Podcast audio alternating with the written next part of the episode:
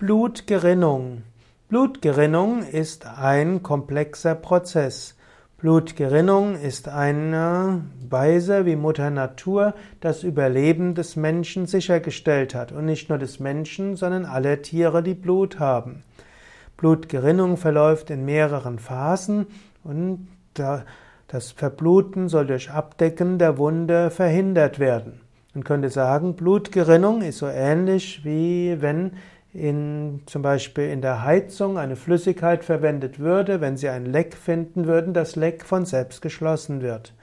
Blutgerinnung muss also effektiv und schnell erfolgen, um den Blutverlust so gering wie möglich zu halten.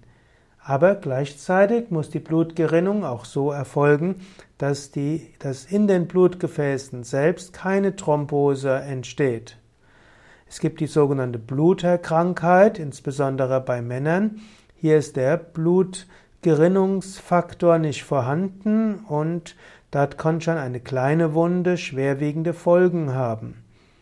Es äh, gibt auch natürlich die Gefahr der Thrombose, wenn die Blutfette im menschlichen Blut zu hoch sind. Und so ist die Blutgerinnung ein sehr sinnvolles, eine sehr sinnvolle Sache, aber sie kann auch gestört sein.